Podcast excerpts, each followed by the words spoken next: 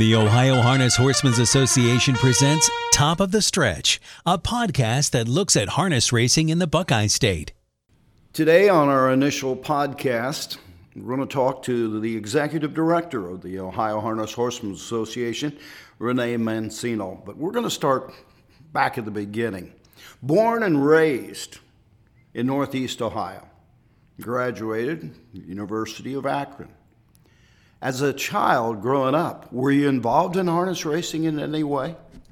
I was involved first in thoroughbred racing. My dad trained thoroughbred racehorses in Northeast Ohio and Pennsylvania, New York. And then, in his words, he was tired of the jockeys having all the control over his business. So he decided to go into harness racing where he could drive and train himself. And I was in junior high school when I transitioned over with him to standardbred racing, mainly in Northeast Ohio. Okay. Now, you graduated from University of Akron. What's a Buckeye doing going to Nevada? Well, this Buckeye fell in love, unfortunately, with a horse trainer who decided that he was going to go into casino gaming because at the time uh, that he decided to go into casino gaming, there were all kinds of different tax changes and, and things that had happened in the horse racing industry proper that weren't very favorable. And he said, I'm never going to really make it, if you will, in the horse racing industry, even though I love it. And he decided to go out to Las Vegas. You know, the wildest thing in everybody's life, you come to wise in the road. You can go left, you can go right. And hopefully you make the right uh, change and go the right direction. It seems like you did because out in Las Vegas, it, it seemed like you did everything. Well, I did do everything, and it was very beneficial based off of the background that I had in horse racing here in Ohio and the experience level. You didn't traditionally see that in Las Vegas at the time that I moved out there. So I was able to really move up quickly in the ranks. And on the, you know, on the Y in the road comment, Roger, I've got to say my life has been Z, zigzag, up, down, you know, do what you need to do and go where you need to go in order to continue to build on your still, you know, skill set mm-hmm. and also continue to move forward in your career. Little off the wall. In your resume, it says the battle of the female bookies? Yes, that's correct. you don't have very many women in sports wagering in Las Vegas. And so every year they would have various different, whether it was for NCAA or for the NFL or whatever it was, they'd have all the women in race and sports get together and we'd have battle of the bookies, if you will, where it was a season long competition. And, you know, the, the unfortunate circumstances, the closest to the top I ever got was third. But you know, it was a lot of fun. It was mainly for publicity and, you know, just to get a little bit more interest in and out and around um, regarding, you know, sports wagering. It sure jumps out, though, in your resume. I know, Battle of the Bookies, female bookies, actually. Once a Buckeye, always a Buckeye. Back to Ohio. I am absolutely thrilled to be back in Ohio. So this will be my fifth year that I've um, lived in and around the Columbus area. Pri- primarily prior, I was in Northeast Ohio. I, I love the Columbus area. Uh, I have a 14 year old daughter, and she was one of the major major reasons that we decided to relocate back to the Midwest. It's it's much more family friendly, and there and you know the industries, if you will, gaming and racing, both are much more respectful of family time in the Midwest. So that was the reason. As executive director, you oversee a very fast and growing harness racing industry. You're on the way up. Ohio has come back to be number one. What does it mean to Ohio horsemen about being at the top of the ladder for the Buckeye State? I think for the Ohio horsemen, what it means is security. Mm-hmm. The Ohio horsemen can rely on what is going on in the state of Ohio and feel confident that they're going to not only stay at number one, but they're going to get longevity, if you will, out of their businesses and their careers. Uh, these are small businessmen who are looking to just continue to prosper within the mar- marketplace, and there's no better place to prosper in horse racing and harness racing right now than in Ohio. A lot of people forget the racing industry is really all about agriculture. That's correct. It is all about agriculture. In Ohio, with the 66 racing fairs, we have a footprint and a presence in a significant number of counties with harness horsemen on the ground daily, with commerce, with everything that goes with racing, training, and breeding harness horses. We have the number one breeding industry nationwide in Ohio. The number of stallions that stand in Ohio are unmatched as compared to any other state. The number of foals produced, the number of registered owners, Ohio's number one in all of those categories for five years running.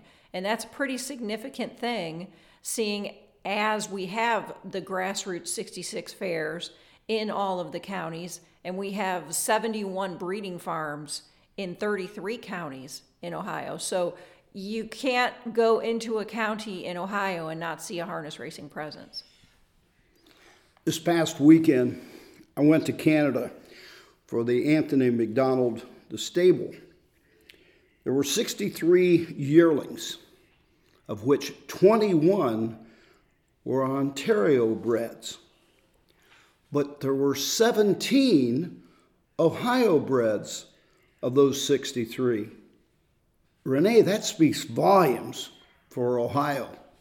And and I would have to say in regards to the stable.ca here in Ohio, we love them. They have been a pretty major presence in the last couple of years purchasing yearlings, racing Ohio sired standardbreds, and they've had great success. It's just a, a really excellent example of what you can do if you're committed like Anthony McDonald is.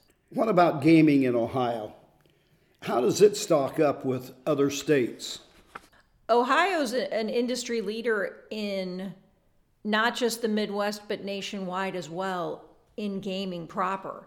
The way that gaming is structured here in Ohio is very favorable for an operator, and it's also conducive to prevent market saturation.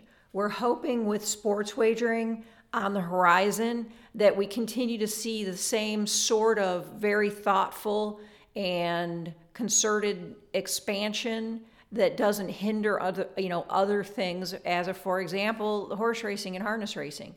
Uh, you know there is a finite amount of money that everyone has for entertainment and it only can stretch so thin. So Ohio has shown versus other states where they've just gone, if you will, hog wild and expanded without much thought. You know, very, a lot of thought and concern for the existing businesses and small businesses like our horsemen in the state of Ohio. With four tracks and 67 fairs, it has to pay dividends with the state legislature with so much involvement statewide. It does help to promote harness racing in the legislature, and I have a very active colony of horsemen that are always reaching out to the legislators, even without our assistance. Um, they're very proactive. I have quite a few other members that are proactive in other member associations that are closely affiliated to us, like the Farm Bureau. The Ohio Farm Bureau, we're a partner with, and we consider that a very valuable partnership. Um, and we have quite a few of our members that are also members of the Farm Bureau Association, including those that are delegates and on their board. So it's it is just an agricultural grassroots effort in the state of Ohio. What does the future hold for horsemen in the Buckeye State? Uh, like I said prior, the future holds security and longevity. We're looking not only to continue to be number one in all the different categories of harness racing, we're looking to do things that no other association and or state program does. We've never been followers. We've always looked to do things outside the box, and that's essentially what we're going to continue to do going forward. You were on the board of the California Harness Horsemen's Association? Yes, I was I was a California horseman, I guess you would say from 2006 until 2014 I was on the board on the CHHA for, I believe, uh, six of those years. I did two terms. I was vice president. California, for all of its uh, issues modernly, is is really a very standard standardbred centric state, and the the participants in California are, are all in it because they love it. You know, and that includes Ben Kenny and Chris Schick with Golden Bear Racing at Cal Expo. It's just a, a really phenomenal place to race. Minnesota, you helped to get harness racing off the ground at Running Aces. That's correct. When um, I was asked, or actually tasked, with the um, consulting attorney's position with the state of Minnesota, they had just hired a straight corporate attorney from 3M as the head of the executive director, if you will, of the Minnesota Racing Commission. And he brought me in for subject matter specific things, medication and testing, um, you know, appeals, trying to make sure that everything that was subject matter specific that he may not have gotten in the corporate legal world uh, was up to par in the way that it, it should be. It was an excellent opportunity, and you know, I really appreciated the opportunity to go out there and do that in addition to the the representation that I did with horsemen individually in other states, I had done that as well. I did some work in New York with the workers' comp to try and straighten things out with um, the horse racing industry because workers' comp is such a huge issue in horse racing everywhere. You know, insofar as the cost is concerned. There must be some free time with being a mother, a wife. What do you do when it's not racing.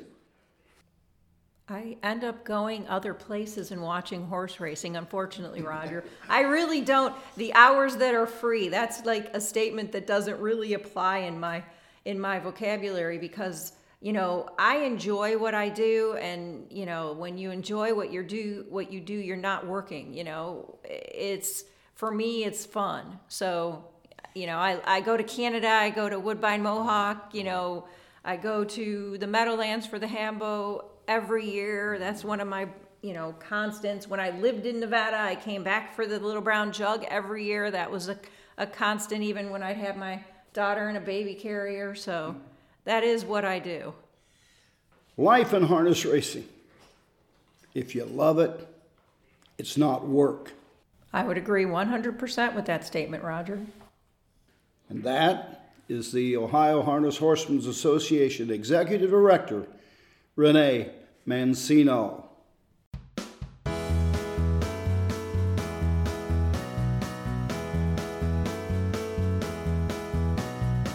Thank you for listening to Top of the Stretch. Top of the Stretch podcasts are a presentation of the Ohio Harness Horsemen's Association.